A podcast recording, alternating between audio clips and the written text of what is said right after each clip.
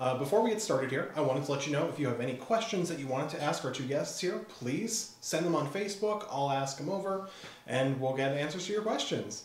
So, guys, uh, Patrick, would you introduce yourself and tell us a little bit about the Yavapai Climate Change Coalition? Sure, thank you. Um, the Yavapai Climate Change Coalition is a an organization, a collaborative network. So we're not really a nonprofit, but we pull together a number of stakeholders in town that are Stakeholders interested. like. Yes, like NASCA, that are interested and committed to dealing with issues at the local level around climate change. So that would include, like you said, NASCA, Sierra Club, League of Women Voters, Slow Food Prescott, Prescott Peace Builders, uh, Prescott Indivisible Environmental Team. So it's a it's a broad as coalition. well, or Pardon me? Is CWAG a part of that as well, or No, they're Gotcha. not. Not technically, but we're gotcha? Yeah, no, it was just curiosity. we collaborate with them as well. Sure, sure. The whole idea is that by collaborating together, we can have a bigger impact, number one. But two, we can do a lot of sharing and develop mm-hmm. a common strategy. So NASCA isn't doing their thing, Sierra Club isn't just doing their thing. But and it's been very effective in the in calendaring. So that's been huge. So there's a number of events. NASCA really holds the most events, and but we all uh, c- cross advertise and outreach for all of those events. So that's been, I think that's really contributed to the scaling up of the climate change movement in Prescott. Sure, sure. So, Carrie, tell us a little bit about NASCA. Yeah, I think Patrick's right. Um, I was uh, hired as the community organizer for Northern Arizona Climate Change Alliance. It's a nonprofit uh, based in Flagstaff, and um, so I'm a paid organizer. I'm the first paid organizer on climate change in this region. So um, my area is the Verde Valley, Prescott, all the way over to Kingman, and so basically the whole mission of our organization is to educate small communities at a grassroots level on um, the climate crisis and um, bringing in scientists and professionals um, as to the causes, the solutions. Um, we talk about diet, we can talk about um, new farming strategies, um, all sorts of topics. So that's my job is to bring at, le- at least once a month. It's it's accelerated um, as far as events. It's just kind of happening uh, like movements are. So um, we have at least one event a month, and we're a people-powered organization. Um, that's what grassroots organizing is. So um, I have a dedicated local volunteers that um, I started with one in January, and I'm up to 35 now here just in Prescott. And so once I we we have event coordinators, they're all volunteers, so they would run it with my um, leadership, and then they do the outreach so that I can then move to a new area. So, for example, I just expanded um, into Camp Verde at the Camp Verde Library. We're going to be um, having our first climate change presentation there on November 16th. So, and then so the whole idea is that um, the education and um, community empowerment um, just grows, giving people the opportunity to learn on their own and make their own decisions about um, the climate change um, crisis, um, you know, the environmental impacts that it's having, rather than just hearing what they have on the news, so that they can have a dialogue with the guest speakers and get questions answered. So basically, that's it. And I'm local here to Prescott, born in Phoenix, and then raised here. So I've been here most of my life. So it's kind of fun to. I love this job. It's it's perfect for me. I'm an organizer. I don't know a whole lot about the science, but that's not what my job is. I'm to bring in the experts, and um, so. But I And you've had a couple of big events in town. I mean, Yes. even uh, there's been some at the library that have been over hundred people, right? I mean, Yeah. they, they've been giant events that you've had yeah. the chance to have dialogue with people that you maybe wouldn't otherwise. Exactly, and um, uh, thanks to the the outreach that we have, which you know we knock on doors, we make phone calls, we put up flyers everywhere. But um, the local newspaper, the Courier, and um, the Prescott Valley Tribune have really been good partners in helping to get the our events on the calendars um, because they are community events. So so that's really that's been a huge help. And then it's just because we have them every month one or two or three collaboratively also with other like-minded organizations. So it's a great opportunity when you have 120 people that are interested in environmental action and, um, and you know what to do about the climate crisis then we always have flyers for the next event. So then and we um, i always hand out three or four flyers so that they um, people will invite their friends. And so that's the whole idea is that we you get critical mass um, behind um, and supporting the change that we need to really um, shift things. One of the important elements of all that is that while polls both in arizona and nationally show that over 70% of Americans and Arizonans believe that climate change is real. The problem is that friends and family aren't talking about it. So hmm. that's why community organizing is so important to the entire movement. The other thing that the movement does is we're solution focused. So we're providing ideas to individual citizens, but through Carrie's work in particular, we're trying to mobilize them to actually act, not just do something different at home, but get involved in trying to make systemic change within our community, within our state, nationally. You know, uh, just to let people know uh, that are watching, we actually had this conversation uh, about a month ago. And we had some technical difficulties and we couldn't air it, unfortunately, because it was a really good conversation. I think this is going to flow on the same lines. But well, we'll try to remember what we said.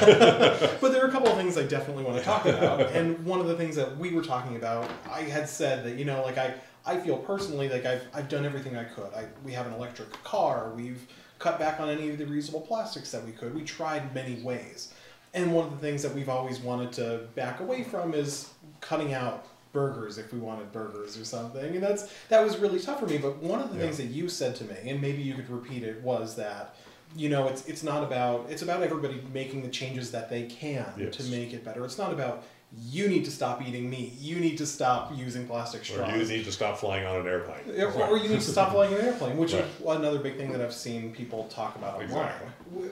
You know, that's and that was such a, I mean, really not eye opening because I, I believe in climate change. I believe it's happening. You know, but but I think for people out there to know that it's about making the changes that fit with your life that you can accomplish to make it better. Is that accurate in? To a degree, it's accurate yeah. it, because that is very important. At the same time, so it's sure. not either or, it's both and. At the same time, we actually need to make systemic changes around our production and use of energy.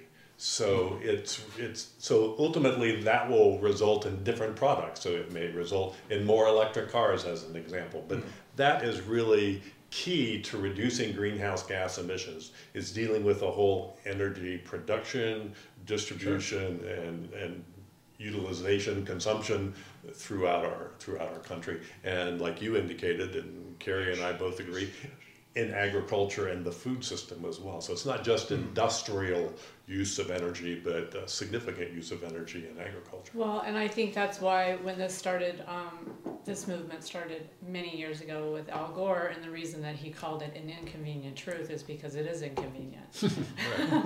right? Yeah. And it's so easy to say that, um, well, I believe climate change is real and global warming, but what can I really do about it? Is me not um, using a plastic cup really going to make a difference? Or that pepperoni, I used to say this to myself all the time, that pepperoni is already on the pizza.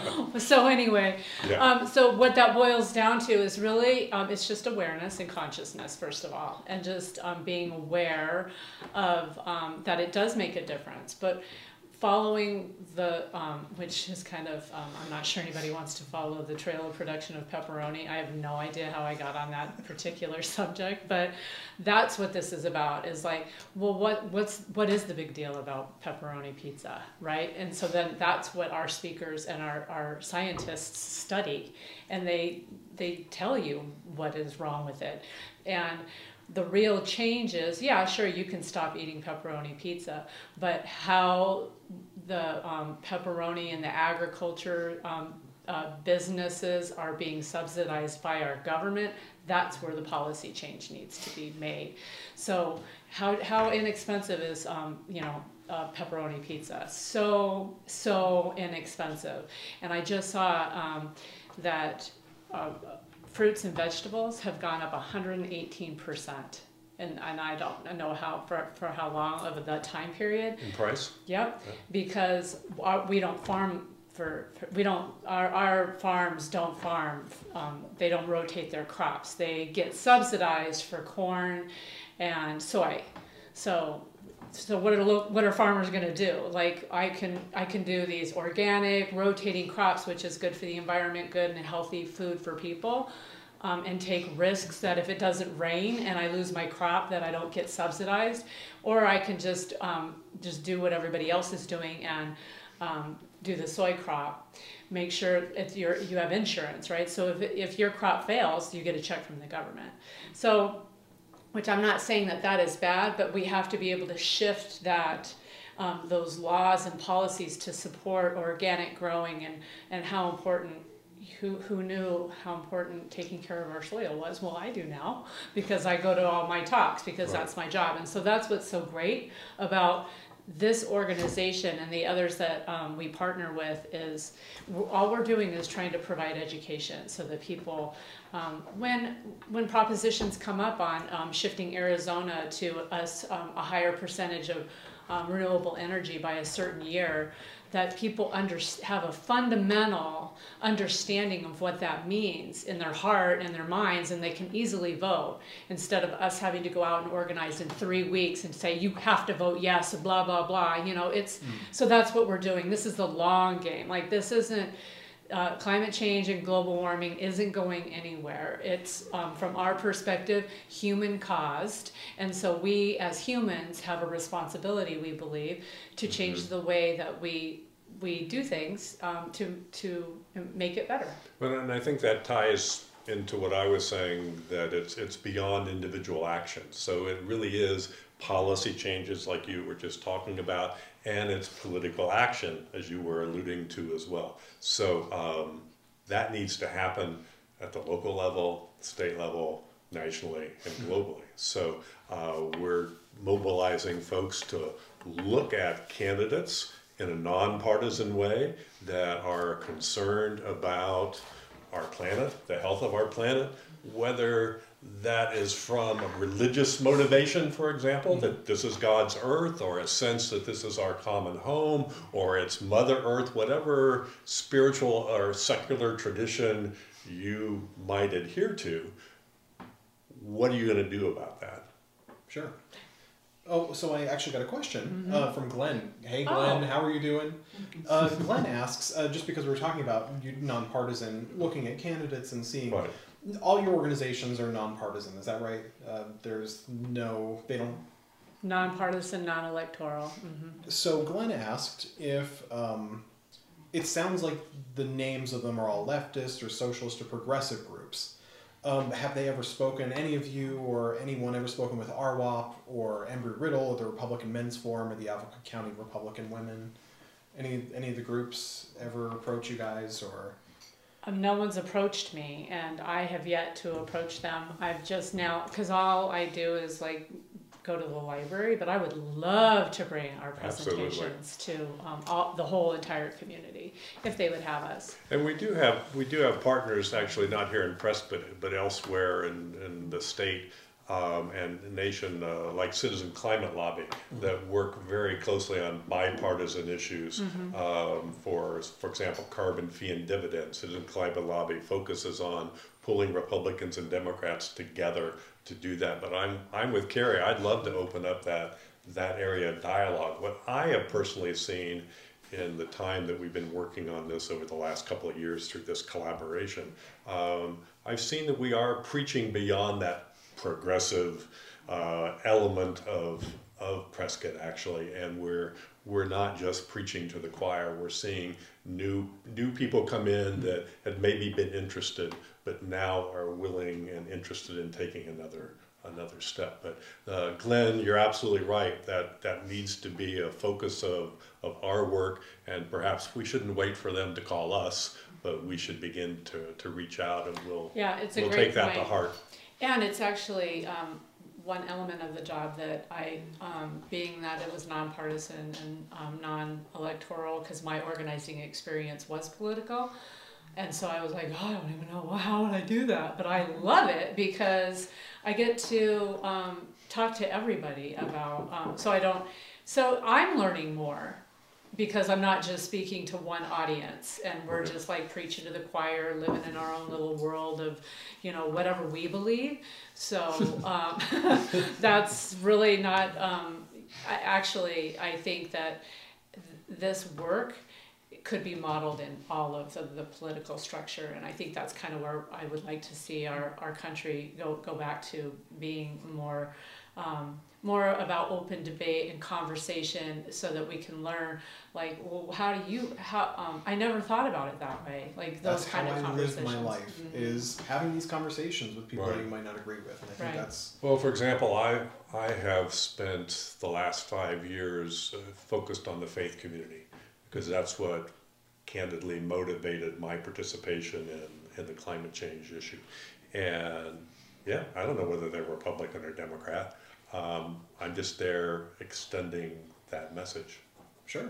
And I think one of the things that we talked about last time was that this is not a Democrat or Republican issue, but it's an issue that affects everybody. And I think the solutions tend to lean one way or the other, but um, it, do you think I mean, I feel like that- Um, we have a speaker, amazing, Brian Peterson Mhm. from NAU, and his talk was specifically about that. Like, he said, it's not that we don't agree about climate change, we don't agree on the solution for climate change. And so his whole talk was about that. It was fairly controversial, lots of fireworks. And um, I know for a fact that there was all demographics in that audience because we co-sponsored it with the Prescott United Methodist Church. So there were a lot of people that I hadn't normally seen that come to our regular presentations at the library, and I loved it. It just sparked all kinds of uh, Exactly. conversation, and ultimately, at the end of the day, my because everybody, um, you know, at the end of the day, for me, he had even me thinking about the solutions differently. Um, and you know, just what he doesn't want people to do is just settle and say, "Well, I'm I'm a vegetarian. I have solar panels. I have my electric car. Done. Like I'm doing my part in my little bubble, and I'm fine." I'm feeling personally attacked. How do you know I don't have an electric car? but um, so, and that's that's the the great thing about it. We literally that was in Mar- February. We still talk about that presentation. And I'm just about ready to book him over in um, Clarkdale. So I'm But, excited. but to the point about solutions, yeah, I think there's a fear, uh, particularly with respect to the impact that this could have on our way of life. But our way of life is threatened by climate change. So mm-hmm. some type of systemic paradigm shift needs to occur. And we should not idealize the word capitalism to suggest that the, that we're totally free market because as Carrie suggested with the subsidies to the agricultural sector, with the And subsidies to the utilities and oil and gas and fossil fuel industry, that's not capitalism. That's so right. we shouldn't get hung up on the, the that that part of the economy because the idea is that over time, and it has to be quicker than most people accept, over time we need to transition to a type of economy and um, the use of renewable energy that will allow our planet, I hate to say this, to survive. Yeah, and it's all about innovation and creating new jobs. It's it's a shift, Right. right? But you we we have to get started. So it's I think viewing it as like catastrophic and negative is the wrong is a wrong way to look at it. I think that you we can frame it as an opportunity to do better, to innovate, and to really um, just be the leaders as we should be in the world. And that brings me back to when we were talking before. You had talked about the Paris Climate Agreement.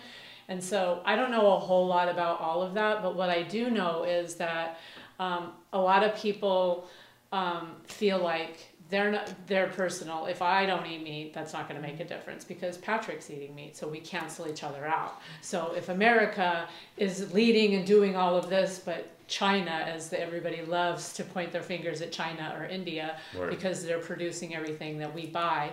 Um, that uh, if they're not doing it, then it cancels out us. So that's what the Paris Climate Agreement is about. Is it? Well, I mean, Yes. Patrick can speak to it more, but from my my my ordinary minded perspective as just a human being that lives, is that that is to bring all the countries together so that we're all in lockstep Exactly. working toward common goals. And if we, which we have, if we pull out of the Paris Climate Agreement and we're not at the table, that sends a signal to China and India. They don't care enough, and yet they're trying to compel us, persuade us that we need to reduce our consumption levels. Mm-hmm. That just doesn't make sense. And I remind people every time I talk about the Paris Climate Agreement three countries are not in the Paris Climate Agreement Syria, Nicaragua, Oh, North Korea is in it? and us. I actually didn't know that Those North Korea was part of the climate change. So that kind of sends a message that the political leadership globally believes this needs to be solved globally. Uh, we need to be at the table. So let's uh, just really circle back really quick and talk about what the Paris Climate Change Agreement is. Because I think people see, you know, they, they, they name like the things. Like there's the Paris Climate Change Agreement, there's the Green New Deal, and It is not the Green New Deal. So it, they're, they're not the same Right, thing. But right, they, right. I, I think maybe a lot of people don't know what they are exactly when they just say Paris Climate Change Agreement. What is the climate, what was the agreement? The, are you guys familiar with the agreement enough to know what it is? Somewhat. Okay. The, the agreement was, in effect, for each country to establish certain benchmarks across a whole range of metrics or measures of what needed to be done in order to reduce the level of greenhouse gas emissions to acceptable levels globally. So, as scientists, and particularly with the United Nations taking the lead on this, they could identify whether or not that was sufficient or not. And then ultimately, it's not an ironclad thou shall, it's we hope you will, and we're going to continue It's to apply goal. pressure on mm-hmm. each other throughout the process. So who created those benchmarks for the United States? So the Obama administration would have put benchmarks together. So the United States created their own benchmarks. Oh, sure. We, the yeah, time, they're not given to us. Gotcha. Each country is going to establish their own benchmarks and establish their own schedule for when they hope to to get to say a certain level of renewable energy by X date. Based on science that's Yes. provided to them. Right. Got it. So, um, yes, for those that would argue that we're a smaller percentage of the contribution to, to climate change and greenhouse emissions in light of China and India and even some other developing countries who are reliant on coal and other fossil fuels, it's a legitimate statement, but it's not a legitimate argument for not participating in something at a global scale because you are not alone here in the United States or other leaders in Northern Europe, for example, are not going to solve it without all of us being together. And then you have less developed countries who are not contributing as much to greenhouse gas emissions because they don't have those types of robust industrial economies. They're the ones generally who are on the brunt of climate change impacts. So they need to be at the table too because we need to hear their stories and how they're going to be impacted by increasing temperatures, increasing sea rise, drought, etc. Sure, sure.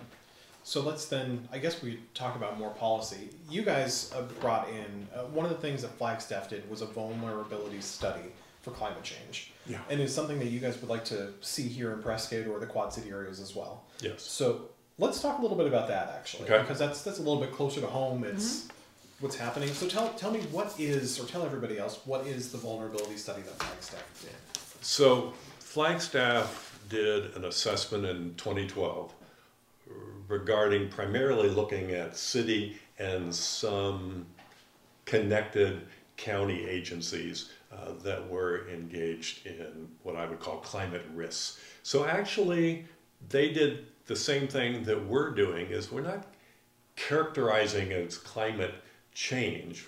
We're characterizing as they did as climate impacts because no one generally argues um, about climate impacts on wildfire, climate impacts on agriculture, for example, or the fact that we're here in Arizona, particularly in the desert and, and in our particular area as well, seeing increase, increased temperatures. Um, but they may have an ideological partisan argument around the word climate change. Mm-hmm. So, yeah, so successfully they put that together in 2012, and over time, I don't know all of the evolution, but by 2018, they actually developed a climate change adaptation plan, and that in- included the entire community. Um, and, and so they, similar to what we're talking about with the Paris Climate Agreement, uh, communities across the country, whether they call it vulnerability assessments or climate resiliency plans, whatever they end up terminology they end up using that works for their own community. Communities across the country are looking at well, what what can we do locally, sure. and, and, and, that's I, what we're proposing. And I think what would be interesting for the audience to understand, well, we jumped from the Paris Climate Agreement, which is the the world initiative, to local um, municipal initiatives, and that's where the Green New Deal comes into play. And um, I just don't even think it got a fair shot at all of really explaining what the purpose of that resolution was. Um, but um, and it, it was to um, set goals for our, our country. So then you have your local, uh, you, have, you have your local, state, and then um, worldwide initiative. So that's how this all is going to work together. Like it that that ties it all together. So. Um, and I definitely do want to talk about the Green New Deal a little bit as well. And mm-hmm. and I think we, we can't have this conversation without talking about Greta Thunberg as well. Right, right, right. But uh, just to get back to uh, yeah, Flagstaff and the oh yeah. Well, let ahead. me continue on with what we're doing. Yeah. So sure. the the coalition uh, and two of our members, myself and another member, um, have been meeting with stakeholders within the city and within the county uh, around the viability of doing a vulnerability assessment. We've met with uh, roughly 50 people in about 13 or 14 meetings over the last four or five months, and we're still continuing those mm-hmm. meetings.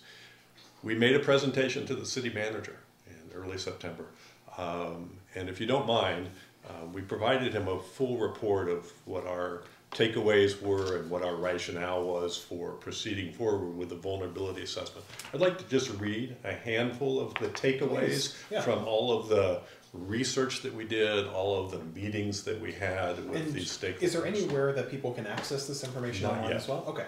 Bringing that up with Carrie after sure. this meeting. um, so we identified that there were four major impacts. So wildfire, hotter temperatures, drought, and flooding. And we found out one of our key takeaways is there is a lot of collaboration occurring, uh, particularly in the area of wildfires. But one of the other takeaways is they're not looking at it through a climate change lens. They're looking at historical data and, and what's happened in the last five years, what's happened in the last 20 years. But they're not actually recognizing the drastic impacts that can occur through climate change that will um, not um, that will be too significant for the some of the actions that we're currently taking. Um, but we we did find some areas where we felt that there was some some good work going on. But what we did find is that climate impact risks for the elderly, for more vulnerable populations, for folks living in mobile home communities, for example, um, that those kind of discrete vulnerable populations are not being looked at in all of those various impact areas. Uh, and candidly, that's what they found with uh, the sad, tragic uh, events and fire that, that occurred in Paradise, California and the loss of life there.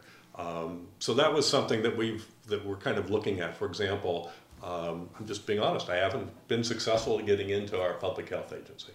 I even talked to one official um, at the public health uh, department that uh, clearly did not believe in climate change. So we need to work on that because public health is really one of the key impacts of the changes that are going to impact our community in the area of climate change. The, the other thing that kind of came through for us is, and, and this is known by some folks in our community, particularly within the fire department, uh, within the Prescott Area Wildland Urban Interface Commission, and, and likely City Council. The potential for a catastrophic wildfire event in our community, in the city of Prescott, not in other areas outside, in our city. We're surrounded by forests. It's not a matter of if, it's a matter of when. And when it happens, it's going to be catastrophic. So um, that's something. Okay, so how do we? What's that? What's that make us do differently? We need we need to look even uh, more closely at that. At our evacuation constraints. That was the other major problem in Paradise, California. Was they had they did not have a good alert system or an evacuation system. Um, I had mentioned the uh, public public health issues. Um, so we ended up telling the city manager that we're more convinced than ever of the need for a local Prescott vulnerability assessment. That gaps exist between the severity of a risk and a deeper understanding of the adaptive capacity within our own community to local climate impacts, um, including our own city's general plan. So I'm sad to say that um, the, the results of that were not particularly successful. Um, the city manager's office felt that um, it needs to be a regional approach, and we would agree. And so that's something we're trying to figure out how how to address. Um, but I do think it gets back to what we started off at the beginning. It's still being viewed ideologically uh, from a partisan politics standpoint. So what Glenn said earlier is very true. Uh, is that we need to somehow visit visit and encourage those that have different perspectives um, to in, engage in in conversation with And us. I, I do want to um, uh, shine a light on the fact that um, Patrick and Debbie, who uh, led up this um, this whole project of all these meetings, uh, so they're volunteers. So they're, they're tirelessly working on behalf of our community to bring um, sustainability and this vulnerability assessment program to the city of Prescott with no nothing to gain from it. So they don't have a business that should we put together a program that their business is going to be contracted to help. I just think that's really important to to um, make that clear to everybody that Yavapai Climate Change Coalition is um, their organizations, but and they're not tied to any special interest groups, and that we're really here to be proactive to protect our community from catastrophic fires that just was um, happened six hours from here, and um, you know, we just had Joe Trudeau from the Center for Biological Diversity give a talk on um, all about fire, and it was an incredible presentation.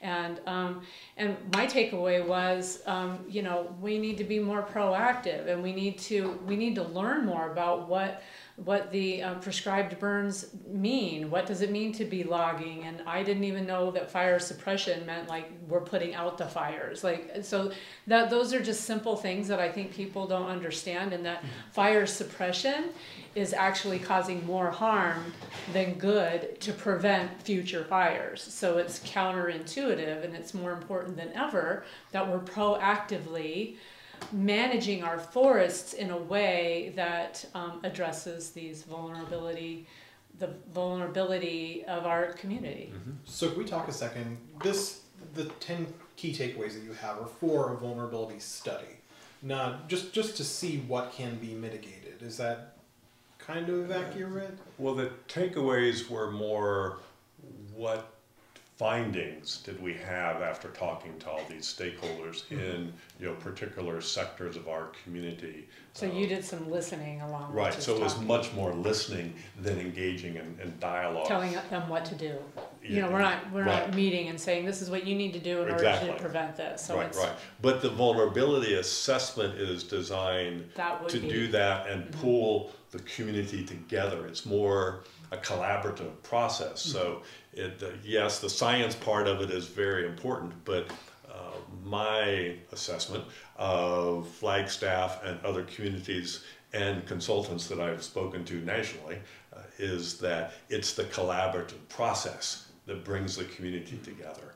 Uh, and um, yeah, the city of Flagstaff, for example, uh, has created a, a really intensive engagement process with, the, with their entire Mm-hmm. community. So the first step of this would be a vulnerability assessment Assessment. for, That's right. for Prescott or the region, if, if that's the case. Yeah, After that, then the they go region, I to a, think, yeah. a mitigation, you called it an adaptability plan, or what, what was the name? Yeah. of Yeah, adaptation or mitigation and adaptation, right. So you can mitigate some things, but other things, you're not gonna change the temperature. So you're, you're, you only mitigate the impacts Mhm. of those And you increasing adapt, temperatures and how you adapt is, Yeah. you know, should there be fires, make sure that we have evacuation plans in place, and so, you know, it's, I, it's Well, win-win, the yeah, way I As an it. example, one of the things that we I came was just gonna across. ask about some examples of what Flagstaff did. Well, I would, I was gonna go off just a slightly different direction, and that is that, um, as I pointed out earlier, none of the stakeholders are doing much forecasting. Mhm. But one of the forecasts that we discovered was that potentially by twenty fifty, Prescott could have ninety days of the year over ninety degrees. Obviously, incredibly worse than Phoenix, I might add. I looked at those numbers too. It was gonna be frankly, very difficult issues for them. Uh, we currently have maybe seven. So what's that mean? Well, nobody's asking those kinds of questions. So that's all we're suggesting is we need to sit down in a larger collaborative instead of each sector doing their thing because it will affect our quality of life, as Carrie indicated.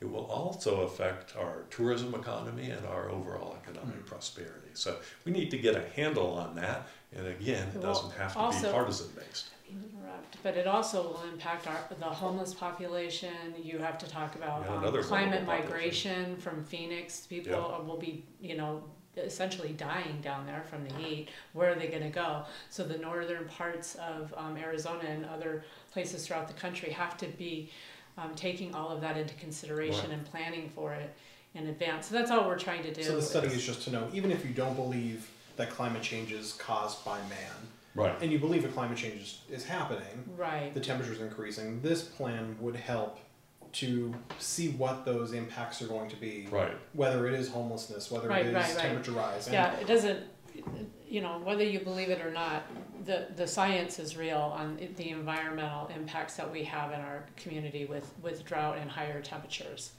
and water. So those three things are, that's happening here in our region. Yes. And so, um, you know, we, you can say that the cause is whatever you want, but it's what, that's what's happening. You know, we, we happen to believe that it's uh, climate impacts and the, the changes with global warming and all of that. So, but, but- what we don't want to do is say that and then have people be like shut down and be exactly. like, nope, I'm not listening to what you have to say. So we have to be, well, you know, we're, So you don't this have to is worry about about the cause, sustainability. right. Yeah, exactly. Let's just talk about what the facts are. What the are. facts are in terms of temperature rises. So just to return, uh, do you know some of the things that Flagstaff is doing to mitigate some of these these I've risks? not, I've not studied that. I feel like you asked us that question last time and we, we didn't, um, we, uh, I didn't uh, remember Mayor Coral. Evans actually brought, um, the climate action adaptation plan, the actual, um, you know, hard copy of it, and gave it to our mayor, Mengarelli, uh, when he introduced her to speak last Earth Day. We wanna Mhm. make sure to talk about Earth Day twenty twenty. But, um, so, uh, so he, um, our our leader of our community has all the information, um, and plus we've got um, movement. You know, um, trying to knock on some doors and engage in com- um, cl- um, dialogue about this, so that we can press forward at whatever pace, you know, will work. But I think- ho- hopefully, just that we move forward in some fashion. I think what you'll find is that most communities that are involved in adaptation are largely looking at city operations first, And they're Definitely looking at ways for, including Flagstaff, at ways that they can uh, reduce their own impact on greenhouse gas emissions and a movement towards renewable energy. So they're, they're looking at the electrification of their vehicle system. They're looking at the use of solar power and other renewable energies. They changed They're- out other lighting sources, I, I believe they did that, so Yeah. there's like, there's just They're looking at ways. Locally I- I- here, Go ahead. Almost- I'm No, go sorry, I just got really excited because I wanted to give a shout out to um, Sacred Heart Church who invested. Uh, uh, it was a big capital investment for their school and their church, and they're completely um, a renewable model of um, um, to, to, toward renewable energy. I mean, I don't have uh, they have all their um, statistics and everything, but we kind of featured them at our solar presentation um, in the beginning of the year, and it was incredible. And yeah, it does take it does take an investment, but you know, it's it has to be worthwhile because if we don't do anything, then we have nothing. So it's it's kind of it's like it's a catch twenty two sometimes in people's minds, but it literally isn't. It's just a shift. Like it's a shifting of the resources. The resources are there. They're just being put toward the the wrong industries, and that they should be more innovative. And um, so hopefully we'll get there eventually. I, I saw something the other day from Flagstaff where they were really spending s- some time on talking about bike sharing. Uh, and so the, the use of bikes as a mode of transportation throughout their community uh, would, would, would be another way. So it ranges from what we've already talked about, small changes to major changes that might even result, likely would. It certainly happened in Bisbee, a study that uh, Debbie looked at recently, uh, where you know, moving to more renewable energy really reduced their energy costs too. Sure, and, and I think that's that's part of it as well. Is that Right. a lot of these changes, Exactly. if you're going towards LED lights and those things, or you're actually saving money over time. right. Right, right. Um, I do. There's so many things we can talk about here. We could talk about bike It's share so programs, and exciting. scooter. I mean, there are so many things. Exactly. I do want to talk about the Green New Deal before we, you know, get too too far away from from the, the core of it. So the Green New Deal, eh, when we were talking last time, um, first I guess we should talk about what the Green New Deal is. Would one of you guys like to explain what it is? Well, um, I, I don't purport to be an expert as well, but I, I see it more as a bold vision. Um, others see it as a, laundry list of socialist programs. I don't see it that way at all. I, I see that there are major impacts that will re- result from all of this. But the Green New Deal is designed to move us to a different type of economy based on a renewable energy um, model and uh, a reduction uh, and a cessation of um, the not more production of fossil fuels. It doesn't say that fossil fuels are, are going to be gone by X date, but rather that there likely at some point would be no new fossil fuel development. But that's what you have to do because it's the generation of electricity, it's the and, the, and the, the generation of energy through petroleum that accounts for 84% of greenhouse gas emissions. You can't ignore that. I mean, it's the elephant in the room, you name it, and, and then you figure out ways to deal with it. Um, but what I personally like about the Green New Deal, in addition to that particular focus, is that it's kind of like Franklin Roosevelt's New Deal. You just stole Um, my. That's what I was waiting. for. but you go, Patrick. and Yeah. the, the because th- that New Deal looked at all sorts of impacts that were occurring in our country at the time during that depression, and ro- and rolled out a whole number of uh, initiatives and programs, and that's what the Green New Deal would do to uh, address. Uh, again, the most vulnerable populations, bring about a certain level of social and economic justice, that um, and a transition to a renewable energy economy. Because yes, there will be some loss. For those of our listeners who are concerned about the coal industry, yes, that will likely happen, but it's happening now anyway. Uh, and it's actually a very small component of our, of our job base. Um, and accordingly, actually, I think that will be the easier transition to make.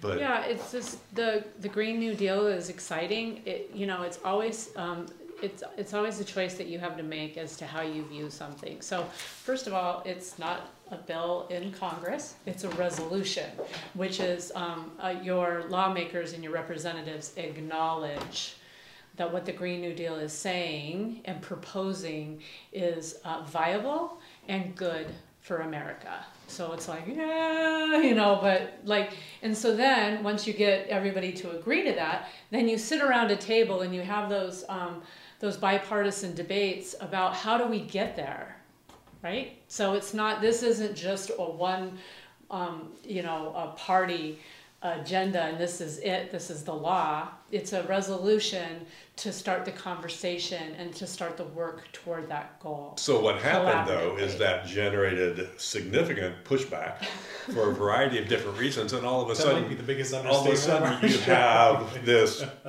you know, trillion dollar budget of what what it's going to cost to get from X, Y, and Z.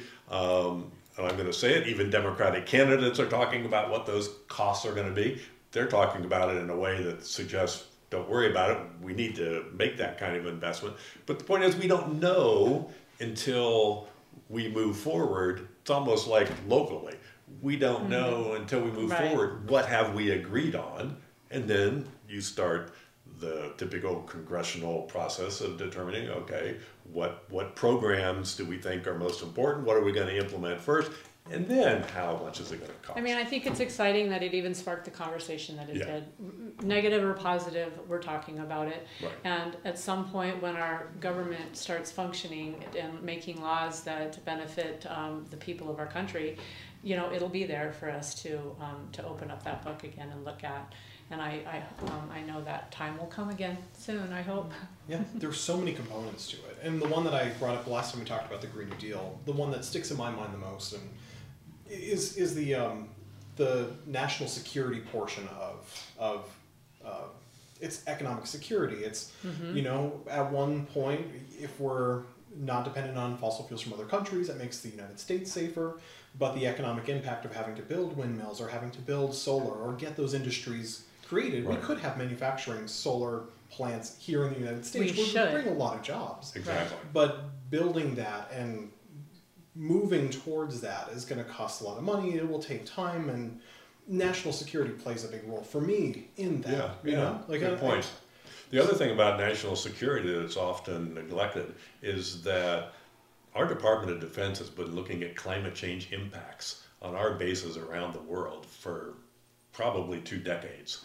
Um, I'm not saying they're prepared because I don't know, but they're not deniers. They recognize that it's happening and that they need to be prepared for national security reasons. So their department has acknowledged it and they are working toward, you know, making us safe. Great. You know, Exactly. so we just uh, would like everybody to kind of get on board. So when you have more and you have the critical mass, then when you achieve more and everybody's in, then that's where the money comes from. That's where the investment and so when we're all, we all are working toward a common goal, it would it'll be easier on everybody and our planet. Yeah. Well, great guys. Um, gosh, we could talk about a lot of different things, but I wanted to ask you: Is there anything else specifically you wanted to talk about?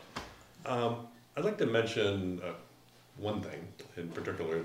If this was what you were going to talk about, Carrie, it just shows great minds think Just alike. take all my Is youth. points, Patrick. His youth. Yeah, young people. So um, September twentieth, uh, Carrie and YCC two put uh, a great event on uh, climate march and rally uh, courthouse, and. um, initiated by your beloved Greta Thunberg globally. Yes, yes, exactly. So it was a global event. Um, it was the largest turnout that we'd had for a climate event, gathering, march, and all. We Environment. had I think I over, saw videos. we had over were- 400. There were quite a few people. And what that was one that was great. The other thing that was great about it was led by youth. So um, our two key speakers uh, were young ladies from North Point, and they did a great job. They carried the banner throughout on the on the march, um, and I we see some opportunities for uh, increasing the role of youth because many of my generation who feel that we've candidly failed our youth in this respect um, are anxious to support youth in any way we can, whether it be you know Greta's efforts, and there's a half a dozen other kinds of youth organizations around our state that are getting involved in climate change. Just really quick, in case people don't know, since we're mentioning Greta, who is Greta? Who, who's Greta Thunberg? So she's a 16-year-old Swedish activist. She started the Friday school strike movement by actually just uh, I can't remember where she actually sat, but she The skipped parliament uh, down at the in parliament Sweden. in Sweden, and she um, took off Friday by herself, rain, snow, whatever. She just sat there uh, in protest every every Friday, um, and it frankly went viral in a very short period of time. And so from that, she's she's become a, probably the major voice.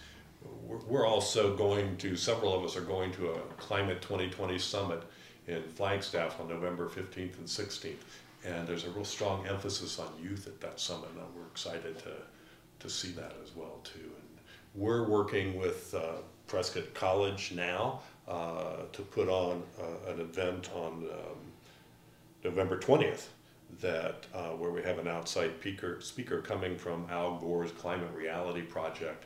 I've had that training as well. We have a speaker coming uh, to the college, and so again, another area where we'd like to focus is you know our college student campus population too, whether it be Yavapai, Prescott College, or Embry Riddle. And if you So I have some hope about all that. if you want to see the video of the rally, it's really Oh, yeah. professionally done. I had some volunteers help out with that. It's five minutes. It's on our website. It's um, nazcca.org, n-a-z-c-c-a.org. It's our acronym. So um, yeah, that was really exciting, and we're still trying to um, keep the youth engaged. Um, you know, in this community, they're kind of a marginalized demographic, but uh, um, we're trying to kind of spark some more um, energy behind that. And then we're super excited that um, I came on board and collaborate, started collaborating with the environmental um, organizations here in the Prescott area January 2019, and then I was like, yeah, let's do something for Earth Week because everybody loves Earth Week. That's super fun to talk about and to do. So we did. So First there one. was Earth Day that we've always had that, and then we uh, organized and expanded around that. And so this, and we kind of we kind of worked together, and then kind of not. So because we kind of came to the table a little bit late, but Patrick um, sat on the committee. Um, but th- for 2020, they've invited a few new people, myself, um, Abby Brill, and a few other um, community members to work on the Earth Week um, agenda and um, activities for 2020 because it's And we the meet 50th. this Friday. It's the 50th anniversary for Earth Yeah. Day. So So we want to we want to do a blowout kind of event. Um, I believe Earth Day, April twenty second, is on a Wednesday, so we're actually going to do Earth Day the week the weekend before. I think The that's April 18th, mhm. um, and then we're talking about how could we have a more significant impact, um, not only on the Earth Day event itself, but also for the succeeding week of activities following. So. yeah, so that's It's that's really exciting. Um, Yeah. But I guess that's it. I mean, we, um, in support of like, um, working with the, I do need to mention that, um, when organizations like Yavapai Climate Change, um, Coalition working with the city, should it come to a point where there was a, um, you know, we wanted to bring a proposal, um, Northern Arizona Climate Change Alliance has a um, petition. It's informal, but we ask people to sign, sign it that support climate action and shift from fossil fuel to renewable energies within their communities and incentives um, to sign the petition so that when organizations make that move to work with the city, we can say there's 5,000 people in the city that support this type of um, action and shift. So that that's really cool. So Great. Yeah. Is there a place online that people can sign the petition no, if they not wanted yet, not yet, but we're uh, hopefully we're going to be working on it. Um, I think we have 800 signatures now, and I've got 900 people in our database that are a part of the movement, and which is incredible. Yeah, for sure. A short period of time. So to? Well, we don't have any more questions. So, any final thoughts that you guys have? This, I mean, it's a huge issue, and we could easily have jumped off into Right. any number of different directions to talk about what we can do or what can be done. Well, you what- can visit our website. It's pretty, um, it's pretty lengthy as far as like information and also recommendations. I hope with some links to partner organizations. That's nazcca.org, and then we're going to be working to try to get a um, a little page for YCCC on our website so that whatever work we're doing on, we can direct people there, like these points of um, the outcome of the Mhm. vulnerability assessment um, study that they did working with the city. So yeah, visit our website, stay engaged, come to all of our events. We're um, on the the community city calendar. Mostly our events are posted there or around, and if you want to volunteer, you can also sign up on my website. So Well, I would reiterate a point that I made earlier that this is a moral imperative. This is the existential threat to life on our planet, and it's a reality that's here now. And we're hopeful that those kinds of statements and comments don't make folks fearful, but rather recognizing that the type of response that Carrie is receiving on the petition process on the level of volunteers, on the level of scale that we're seeing at the events, that people will actually come away from collaborating with us with a sense of hope for the future. Mm-hmm. And, I think it's an empowerment, yeah, mm-hmm. yeah. Well, Patrick Grady, the Yavapai Climate Change Coalition Chair, Carrie Hall, the community organizer for the Northern Arizona Climate Change Alliance. Guys, thank you so much for being here. Thank thank you. you, Prescott News, for having us. Yeah, Yeah. thanks. And thank you for having your coffee with us today. Everybody have a great day.